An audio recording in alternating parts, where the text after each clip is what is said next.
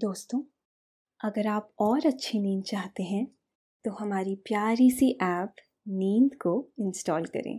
इस ऐप पर आपको एक्सक्लूसिव स्लीप स्टोरीज मिलेंगी। इंस्टॉल करने के लिए आप हमारी वेबसाइट नींद डॉट ऐप पर ज़रूर आइए। नमस्कार, मैं हूँ पायल। आज सुनिए लेखक रजत की लिखी स्लीप स्टोरी पवन और तितलियों की दुनिया भाग एक। अपने दिल के ख्याल से रहने के लिए कोई सुकून भरी जगह ढूंढना वैसा ही है जैसे किसी पंछी का अपने मनपसंद पेड़ पर घोंसला बनाना। पवन भी हमेशा ऐसी ही एक जगह की तलाश में रहता है। जब वो हिमाचल प्रदेश घूमने जाता है, उसे वहां ऐसा ही कुछ मिलता है। वो वहां बसने का इरादा करता है।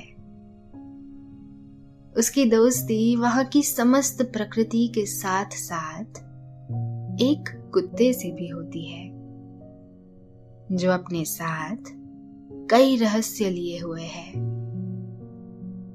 और जो पवन को अपने साथ एक रोमांचक सफर पर ले जाता है। तो आइए चलते हैं इनकी दुनिया में, लेकिन पहले आप अपने आसपास की सारी लाइट्स ऑफ करके आराम से लेट जाएं। अपनी आंखें धीरे से बंद कर लीजिए। अब थोड़ा सा अपने शरीर को आराम दीजिए, थोड़ा और आराम। अपने शरीर को बिल्कुल ढीला छोड़ दीजिए। कोई टेंशन नहीं, कोई तनाव नहीं। अपने दिमाग में चल रहे सभी विचारों को, चिंताओं को त्याग दें। एक शांति सी महसूस करें। सभी नेगेटिव, पॉजिटिव विचारों को धीरे धीरे निकाल दें। हाथों को सीधा करके अपनी कमर के साइड में रख लीजिए। अब अपनी सांसों पर ध्यान लगाएं।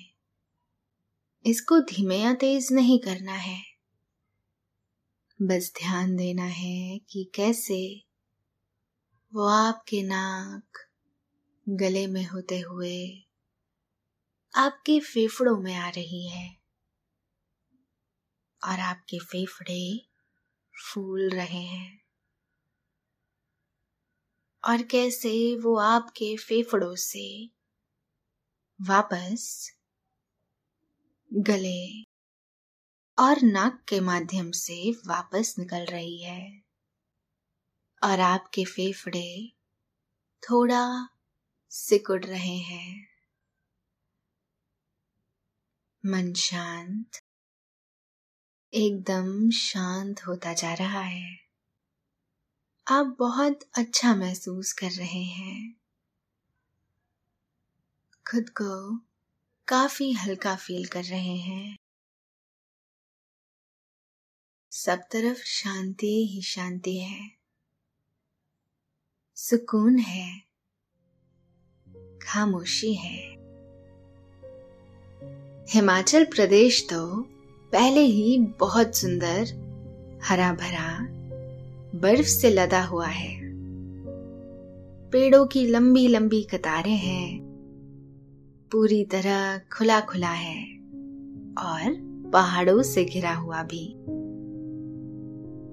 हिमाचल प्रदेश में ही एक कस्बा है पालमपुर। आसपास जंगल और बड़ी बड़ी पहाड़ियों से घिरा पालमपुर। पालमपुर को किसी भी दिशा से, कहीं से भी देखो, ये सुंदर ही दिखता है।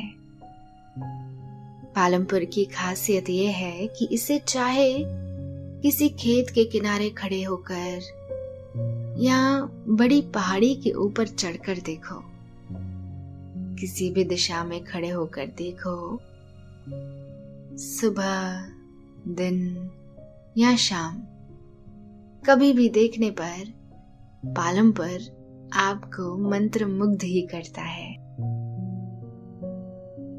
यहाँ वैसे तो कई सैलानी घूमने फिरने और अपने आप को फिर से ताजा करने आते हैं, पर एक सैलानी जिसका नाम पवन है, उसे ये पालमपुर इतना पसंद आया कि वो यहीं बस गया। परंतु ठीक पालमपुर में नहीं, उसके पास थोड़ा सा दूर हटकर। पालमपुर पहाड़ियों से घिरा हुआ है। पवन कुछ दिन यहाँ घूमने के इरादे से आया। उसने सारी पहाड़ियां देखी जो पेड़ों की तरह खड़ी है और सारे पेड़ देखे जो पहाड़ों की तरह खड़े हैं। यहाँ के जंगल ऐसे हैं जैसे आसमां में बादल घिर आए हों, दूर दूर तक हरे आसमान की तरह बिछे खेत। ये सब देखकर पवन पूरे एक महीने तक यहाँ रुका रहा। यहाँ के पूरे नजारे देखकर, यहाँ की आबोहवा में सांस लेकर, यहाँ की खूबसूरती आंखों में भरकर, यहाँ का शुद्ध और ऑर्गेनिक खाना खाकर पवन यहाँ ठहर गया। बाहर से ही नहीं, अंदर से भी।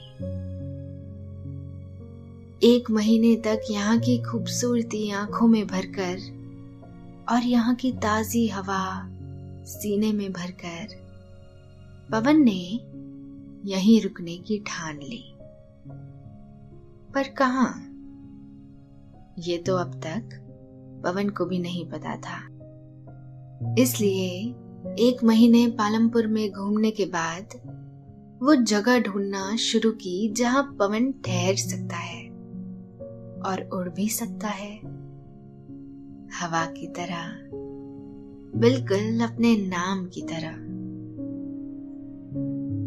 पवन का स्वभाव बचपन से ही ऐसा है। वो आबादियों से थोड़ा दूर और प्रकृति के एकदम नजदीक रहना चाहता है। उसे सिर्फ लगता ही नहीं बल्कि इस बात का पूरा यकीन भी है कि प्रकृति अपने अंदर अनगिनत राज समेटे हुए है, और इस बात की पवन को हमेशा उत्सुकता भी रहती कि उसे वो राज पता चले। वो प्रकृति के साथ, पेड़ों के साथ, पौधों, फूलों के साथ, छोटी छोटी घास के साथ, पहाड़ों के साथ, आसमां के साथ, बहती हवा के साथ, बिल्कुल ऐसे रहता जैसे ये उसी का हिस्सा है। जैसे परिवार में आपको कोई बहुत प्यारा और आपके बहुत करीब होता है, बिल्कुल वैसे ही। पवन हमेशा इन सब से बात करता और अपने बारे में बताता। अपने सारे राज इनके साथ शेयर करता, इस उम्मीद में कि कभी ये प्रकृति, ये आसमान, ये जंगल भी कभी मुझसे बातें करेंगे और अपने राज भी मुझे बताएंगे। पवन का बचपन जिस घर में बीता, उस घर के सामने नीम का एक बड़ा सा पेड़ है। पवन घंटों नीम के पेड़ को निहारा करता। उसे देखते देखते कहीं डूब सा जाता, उससे बातें भी करता और उससे हर छोटी छोटी बातें शेयर भी करता जो अपने परम मित्र से ही की जाती है। वो नीम का सुंदर पेड़ उसका परम मित्र ही तो था। जब पवन अठारह साल का था तब उसके घर के सामने वाले नीम के पेड़ को कुछ लोग काटना चाहते थे। तब छोटी उम्र होने के बावजूद पवन ने इस बात का पूरा विरोध किया, कई संस्थानों के पास गया कि वो पेड़ ना काटने दिया जाए। अपने आसपास के दोस्तों को इकट्ठा कर कर सभी के सामने अपनी बात रखी और आखिरकार वो पेड़ कटने से बच गया। पवन की उस पेड़ में जैसे आत्मा बसती हो। आज पवन की उम्र उनतीस साल है। अब तो वो बहुत घूमता फिरता रहता है और उसके पास एक डायरी भी है जिस पर उसने लिखा हुआ है कि उसने कितने पेड़ों से बात की, आज तक वो कितने पेड़ों से मिला और किन किन पेड़ों की क्या क्या खासियत होती है, सब कुछ लिखा है उस डायरी में। पालमपुर में पवन अपने स्वभाव की ही तरह कहीं एकांत में ऐसी जगह ढूंढने लगा जहां वो प्रकृति के करीब ही नहीं बल्कि उनके साथ रह सके, और वो जगह उसे एक दिन दूर से ही नजर आई। वैसे तो पूरा पालमपुर ही पहाड़ियों से घिरा हुआ है, पर इन सब पहाड़ियों से दूर एक और पहाड़ी है जो दूर से देखने पर ही सबसे अलग दिखाई पड़ती है। पवन उस पहाड़ी को देखकर ठहर सा गया। वो पहाड़ी देखने पर उसे लगा जैसे ये बस उसे ही दिखाई दे रही है, वहां और कोई था भी नहीं। पवन उसके पास जाने लगा। दूर से तो ये पहाड़ी काफी बड़ी दिखाई दे रही थी, जिस पर चढ़ना या उसके ऊपर जाकर पूरा शहर और जंगल देखना नामुमकिन लग रहा था। पर पवन जब पहाड़ी के पास गया तो उसे दिखा पहाड़ी पर तो आराम से चढ़ा जा सकता है। उस पहाड़ी पर अलग अलग तरह से पत्थर लगे हुए हैं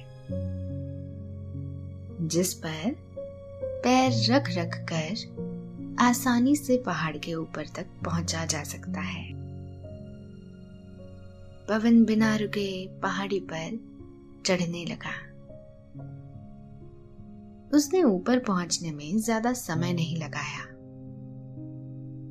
पवन पहाड़ी के ऊपर पहुंचकर उसके बीचों बीच लेट गया। उसकी सांसें अभी भी गहरी चल रही थी और वो अपनी बाहें फैलाए लेटे हुए आसमान को देखने लगा, जैसे कोई पंछी अपने घोंसले में से आसमान को देखता है। कुछ देर बाद पवन ने तय कर लिया कि वो यहीं रहेगा। ये बात उसके अंदर अचानक से आई, पर कहाँ उसे अभी ये तो नहीं पता था। वो तो बस वहीं से आसपास सब दूर उत्सुकता से देखने लगा, ढूंढने लगा जैसे कोई हिरन का बच्चा अपनी मां को ढूंढता है। पहाड़ी के एक तरफ वो रास्ता है जहां से वो आया है। दूसरी तरफ जंगल है, उसके दाईं ओर झरना बह रहा है और बाईं ओर बड़े बड़े पत्थर रखे हैं, एक के बाद एक, जैसे इसे किसी ने अपने हाथों से जमाया हो। पवन को ये पत्थर देखकर बिना सोचे तय हो गया कि वो यहीं रहेगा, पर कैसे? शाम होने आई है, इसलिए पवन उस पहाड़ी के बीच में कहीं एक पेड़ के पास चला गया। वहां उसने अपने बैग में रखे हुए फल खाए। उसके सामने के नजारे से वो अपनी आंखों का पेट भरता रहा। धीरे धीरे शाम फिसलने लगी और रात ऊपर चढ़ने लगी,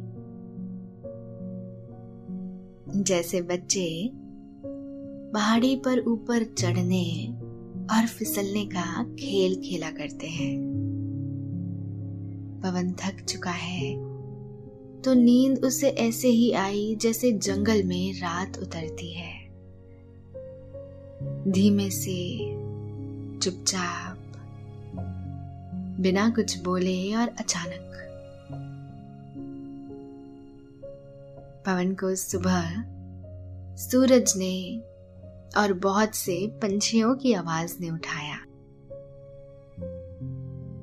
पवन को ध्यान आया कि अभी बहुत काम करना है, ये ढूंढना है कि उन बड़े बड़े पत्थरों के आसपास कहाँ रहा जा सकता है। उसे कई बड़े पत्थरों में एक बहुत बड़ा पत्थर दिखा, जैसे वो बाकी सभी पत्थरों का राजा हो। उस पर से आसपास के सभी नजारे दिख रहे हैं और सामने दिख रही है पहाड़ी।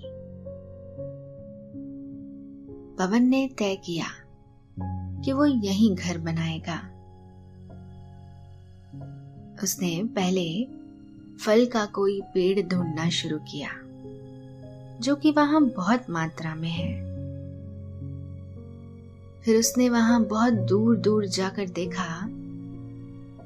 तब उसे झरने के पास और पहाड़ी के नीचे और कुछ इधर उधर बिखरी हुई कुछ लकड़ियां और बांस दिखाई दिए।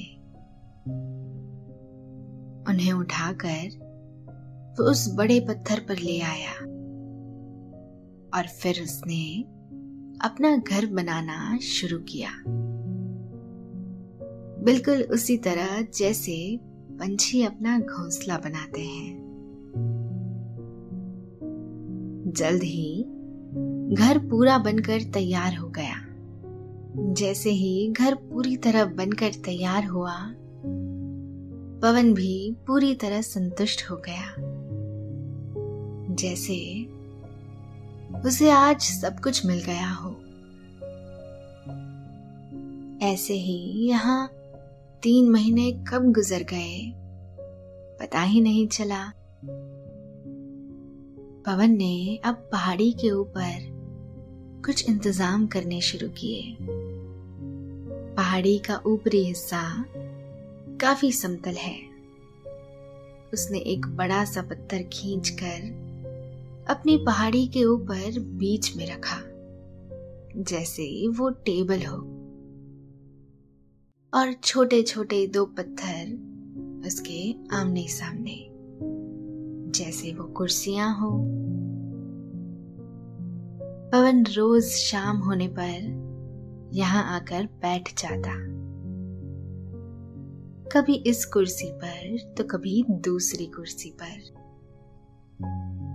पहाड़ के नीचे पत्थर पर पवन ने कॉटेज जैसा कुछ बना ही लिया था। पहाड़ी के ऊपर भी उसने छोटी सी झोपड़ी बना ली। यहाँ पूरे समय झरने के बहने की आवाज आती रहती उस आवाज में मिलती हवा के बहने की आवाज जो पहाड़ों को काट कर इधर उधर जाती और इन आवाजों के बीच आती जंगल से फूलों, फलों, पत्तियों, अलग अलग किस्मों के पेड़ों और मिट्टी, इन सब की मिली जुली गहरी महक। यहाँ की पवन ने पवन को खुद में ऐसे शामिल कर लिया जैसे वो हमेशा से ही इसी का हिस्सा हो। पवन की दिनचर्या इन्हीं के अनुसार तय हो गई, परंतु दिनचर्या क्या है ये तय नहीं है। जैसे हवाएं ये सोचकर नहीं बहती कि इसी दिशा में बहना है, वैसे ही पवन भी कभी पहले से तय नहीं करता कि आज क्या किया जाए। उसका हर दिन ही एक एडवेंचर होता है और हर रात किसी जंगल की तरह गहरी और शांत होती है जो अपने साथ अनंत राज लिए हुए हैं। पवन अपने कॉटेज में भी रहता, पहाड़ी के ऊपर बनाई झोपड़ी में भी जाता, कभी कभी उस रास्ते भी जाता जहां से वो आया है, कभी कभी झरने के पास घंटों बैठा रहता। तब उसे कई तरह के जानवर उसके सामने वाले किनारे पर दिखते, अपनी प्यास बुझाते हुए। जितने आश्चर्य से पवन उनको देखता, उससे भी ज्यादा उत्सुकता से वो पवन को देखते। पवन उनसे भी बात करना चाहता, अलग अलग जानवरों के हिसाब से उसने सभी के नाम तय भी कर रखे थे। जब भी वो आते, पवन जोर से आवाज लगाता। अब तो वहां के पेड़ भी पवन को बहुत अच्छे से पहचानने लग गए। पवन किसी पेड़ से बातें करता रहता और जब शाम ढलने पर पवन का जाने का समय होता तो पवन पेड़ों की शाख को चूम लेता और तभी पेड़ भी पवन की जरूरत जितने फल नीचे गिरा देते। जैसे हमारे लिए प्रकृति है, वैसे ही हम भी तो प्रकृति के लिए ही हैं। अगर हम अपने स्वभाव में रहें तो। एक रोज पवन पहाड़ी के नीचे उसके आसपास टहल रहा था और उसे एक जगह पहाड़ी से लगी हुई घनी झाड़ियां दिखी। पवन ने ध्यान से देखा तो उसके पीछे गुफा थी। पवन बिना झाड़ियों को नुकसान पहुंचाए गुफा के अंदर चला गया। दिन का समय था तो गुफा के अंदर पर्याप्त उजाला था। गुफा ज्यादा बड़ी नहीं है और वहां दीवारों पर बहुत तरह के चित्र बने हुए हैं और कुछ अजीब सी आकृतियां बनी हुई हैं, जैसे कुछ लिखा हो, पर पवन को नहीं पता क्या लिखा है। उस प्राचीन गुफा ने, वहां बने चित्रों ने, वहां की अनोखी आकृतियों ने और वहां बने नक्शों ने पवन को ऐसे कनेक्ट किया, यह आभास दिया जैसे वो भी हजारों सालों से इस गुफा में और इसी पहाड़ी के आसपास रह रहा हो। जैसा कि पवन हमेशा से चाहता था और उसे यकीन भी था कि प्रकृति अपने अंदर कई राज छिपाए हुए हैं। उसकी ये बात कुछ कुछ सच भी होने लगी थी, और ये गुफा का उसे मिलना उसी का परिणाम है। पवन जहां से आया उस रास्ते पर भी जाता, अपने कॉटेज नुमा घर में भी रहता, पहाड़ी पर बनाई हुई झोपड़ी पर भी समय व्यतीत करता और झरने के किनारे भी घंटों बैठता, परंतु जंगल को वो हमेशा पहाड़ी के ऊपर से ही, दूर से ही निहारता, नीचे उतरकर उसके पास नहीं जाता, क्योंकि उसे लगता कि अगर वो वहां जाएगा तो वहां के जानवर, वहां रहने वाले जीव जंतु असहज हो जाएंगे। वो उनका घर है और किसी के घर में उनकी बिना इजाजत के जाना पवन को नागवार था। वो दूर से ही जंगल को देखकर अपने दिल को तृप्त करता। जिसे हम नहीं जानते उससे हम सबसे ज्यादा आकर्षित होते हैं। जंगल को देखकर पवन को भी यही आकर्षण होता। जंगल को देखकर पवन का ये एहसास और घनीभूत हो जाता कि असल में इंसान और प्रकृति एक ही है। उसे लगता कि जो खूबियां उस जंगल में है वो उसमें भी है।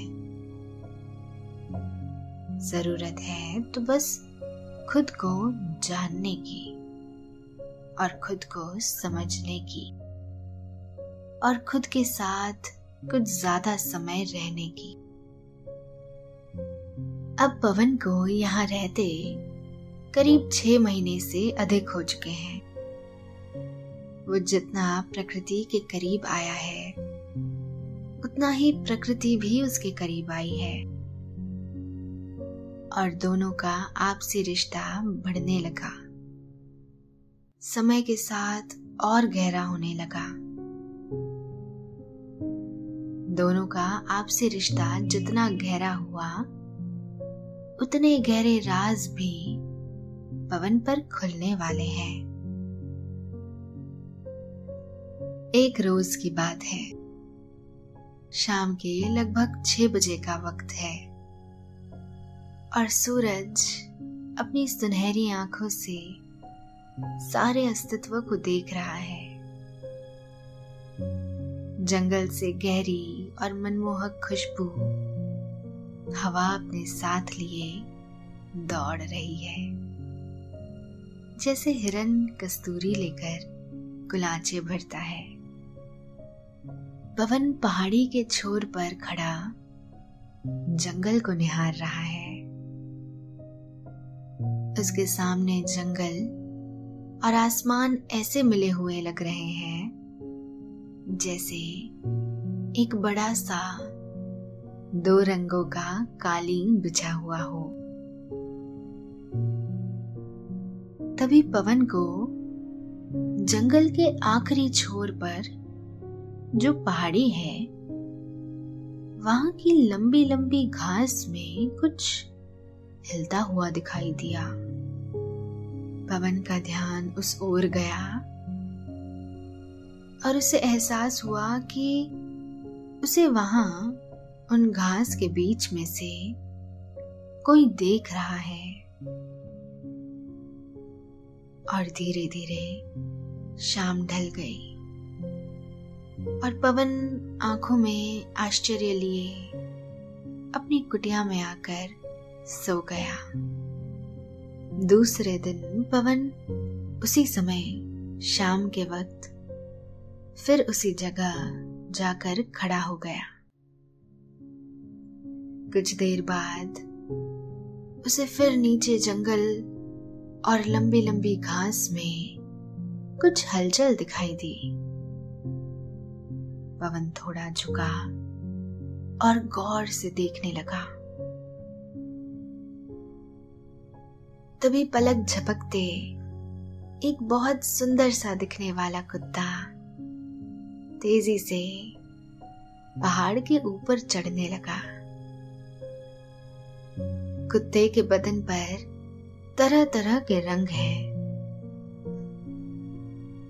जो उसे बहुत ही सुंदर और आकर्षक बना रहे हैं। पवन की आंखों में खुशी, आश्चर्य और जिज्ञासा एक साथ दौड़ने लगी। कुत्ता पास आकर पवन के पास खुशी से दुम हिलाने और प्यार से पवन के चेहरे को चाटने लगा। पवन ने उसे गले लगा लिया, जैसे कोई जन्मों का बिछड़ा दोस्त अचानक से मिल गया हो।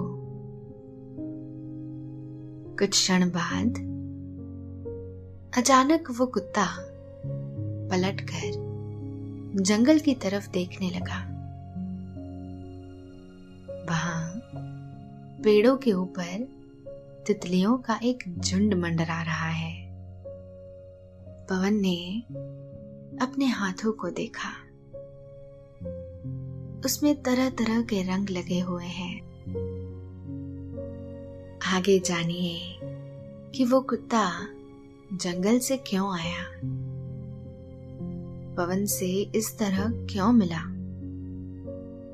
उस पर इस तरह से रंग क्यों लगे हुए हैं, और उस कुत्ते और जंगल के बीच क्या राज है, और क्या वो कुत्ता पवन को अपने साथ जंगल अपने घर ले जाना चाहता है। जानने के लिए डाउनलोड करें नींद ऐप। और अब आपको नींद आ रही है। नींद आपको धीरे धीरे सुला रही है। आप शांति से नींद में जा रहे हैं। आसपास का माहौल बहुत सुकून भरा है और आप गहरी नींद में हैं। शुभ रात्रि।